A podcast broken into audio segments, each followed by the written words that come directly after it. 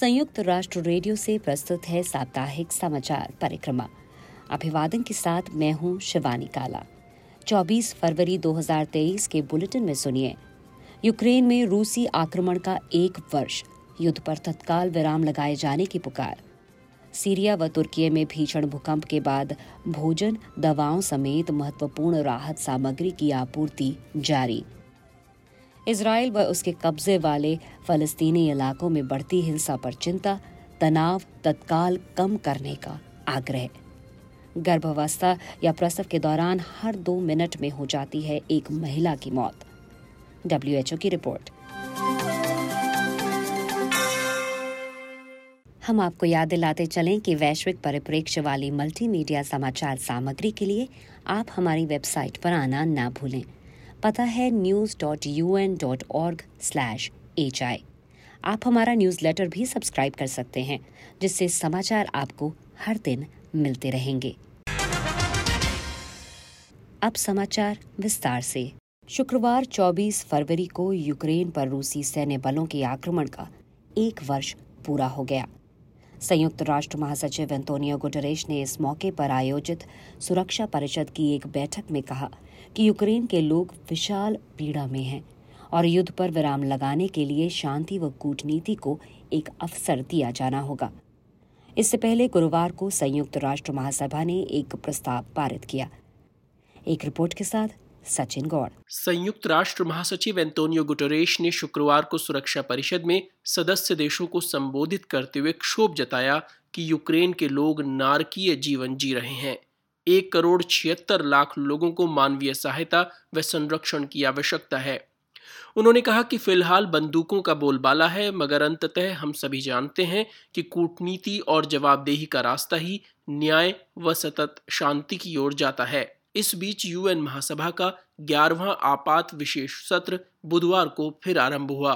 इस दौरान पारित किए गए एक प्रस्ताव में यूक्रेनी क्षेत्र से रूसी सैनिकों की बिना किसी शर्त के तत्काल वापसी और यूक्रेन युद्ध का अंत किए जाने का आग्रह किया गया है।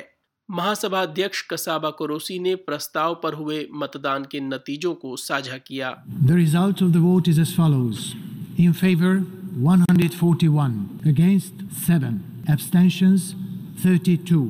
Draft इस प्रस्ताव के पक्ष में 141 सदस्य देशों ने मतदान किया, जबकि सात देशों ने विरोध में वोट डाले। भारत, चीन, पाकिस्तान समेत 32 देशों ने मतदान में हिस्सा नहीं लिया।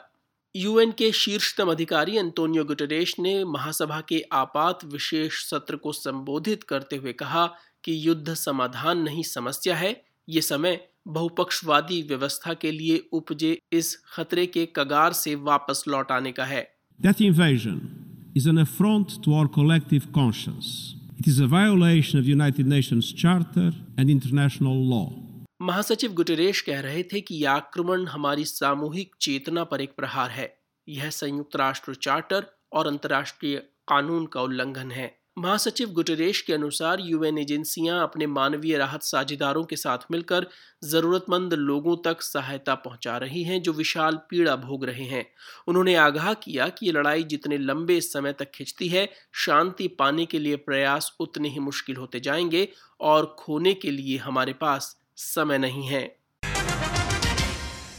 संयुक्त राष्ट्र ने अपनी नवीनतम जानकारी में बताया है कि भीषण भूकंप की चपेट में आए सीरिया के पश्चिमोत्तर इलाके में मानवीय राहत सामग्री पहुँचाने का कार्य जारी है। कुछ और जानकारी के साथ हैं, हिंदी न्यूज़ के प्रमुख महबूब खान। यूएन प्रवक्ता स्टेफान दुजैरिक ने गुरुवार को बताया कि 9 फरवरी के बाद से अब तक 335 ट्रकों के ज़रिए तुर्की से सीरिया के पश्चिमोत्तर इलाके में सहायता पहुंचाई जा चुकी है। सीरिया के पश्चिमोत्तर इलाके में 90 लाख लोग इस विनाशकारी भूकंप से प्रभावित हुए हैं और कम से कम 6000 लोगों की मौत हुई है। इस भयावह आपदा से उपजी विशाल ज़रूरतों के मद्देनज़र अंतर्राष्ट्रीय मानवीय सहायता लगातार जारी है। उधर तुर्की में UN resident coordinator Alvaro Rodriguez ने भूकंप से प्रभावित इलाकों का दौरा किया है, जहाँ उन्होंने स्थानीय प्रशासन और राहत कर्मियों के साथ मुलाकात की। तुर्की में भी 6 फरवरी को आए भीषण भूकंप में मृतक संख्या इकतालीस हज़ार से ज़्यादा हो गई है और जानमाल का भारी नुकसान हुआ है। तुर्की के दक्षिणी हिस्से में पंद्रह लाख लोग बेघर हुए हैं, जिनके लिए अब कम से कम पाँच लाख नए घरों की आवश्यकता होगी। संयुक्त राष्ट्र विकास कार्यक्रम यूएनडीपी ने इसे स्पष्ट रूप से तुर्की के इतिहास में सबसे बड़ी भूकंप आपदा करार दिया है और ये संभवतः सबसे बड़ी प्राकृतिक आपदा है जिसका सामना देश ने किया है। इस बीच संयुक्त राष्ट्र की आपदा आकलन और समन्वय टीमें तुर्की के पाँचों प्रांतों में मौजूद हैं।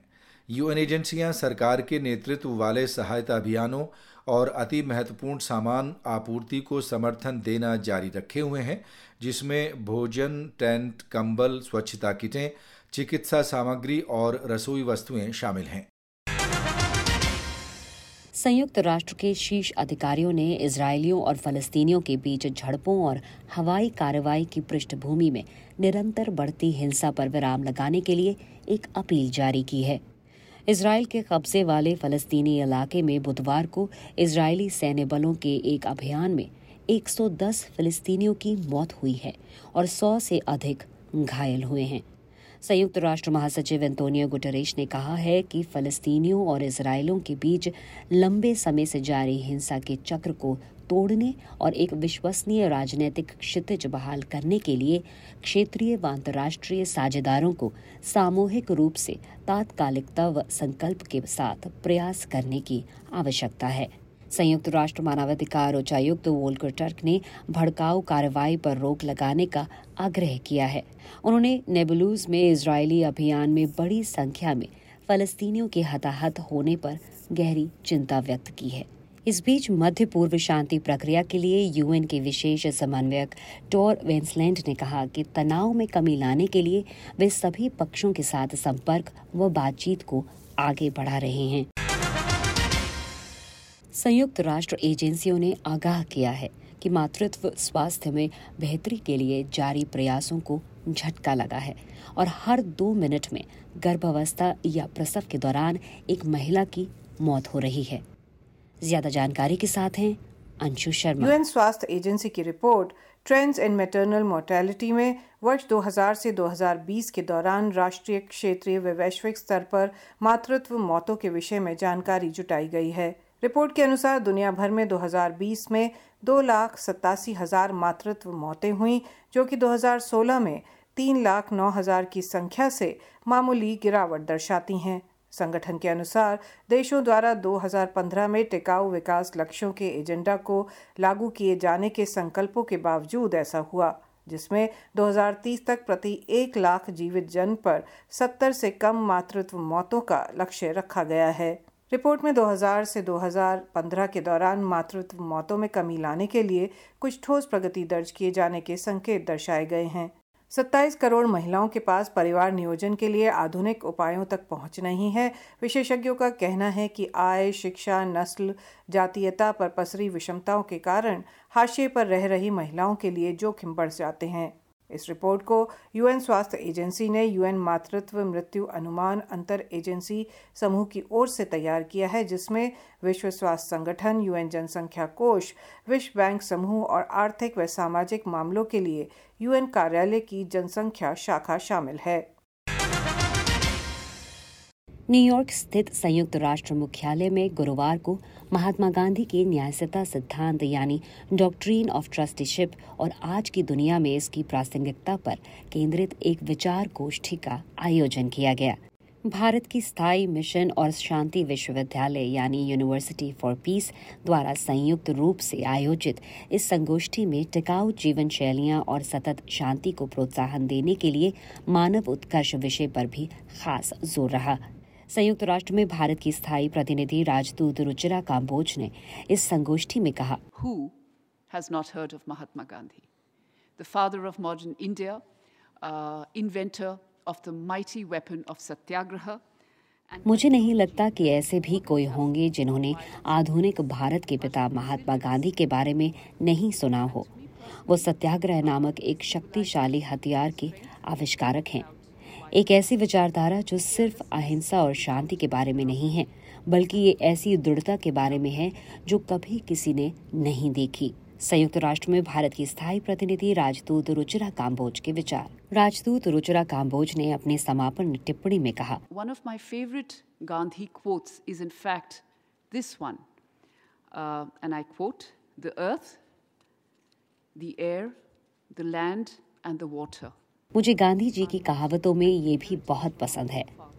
हमें पृथ्वी, हवा, भूमि और पानी हमारे पूर्वजों से विरासत में नहीं मिले हैं, बल्कि हमारे बच्चों से हमें ऋण पर मिले हैं। इसीलिए हमें इन संसाधनों को, अगली पीढ़ियों को कम से कम उसी अवस्था में सौंपना होगा, जैसा हमने अपने पूर्वजों से पाया है। भारतीय राजदूत रुचिरा काम्बोज के शब्द। तो आज के बुलेटिन में बस इतना ही। अब शिवानी काला को दीजिए इजाज़त।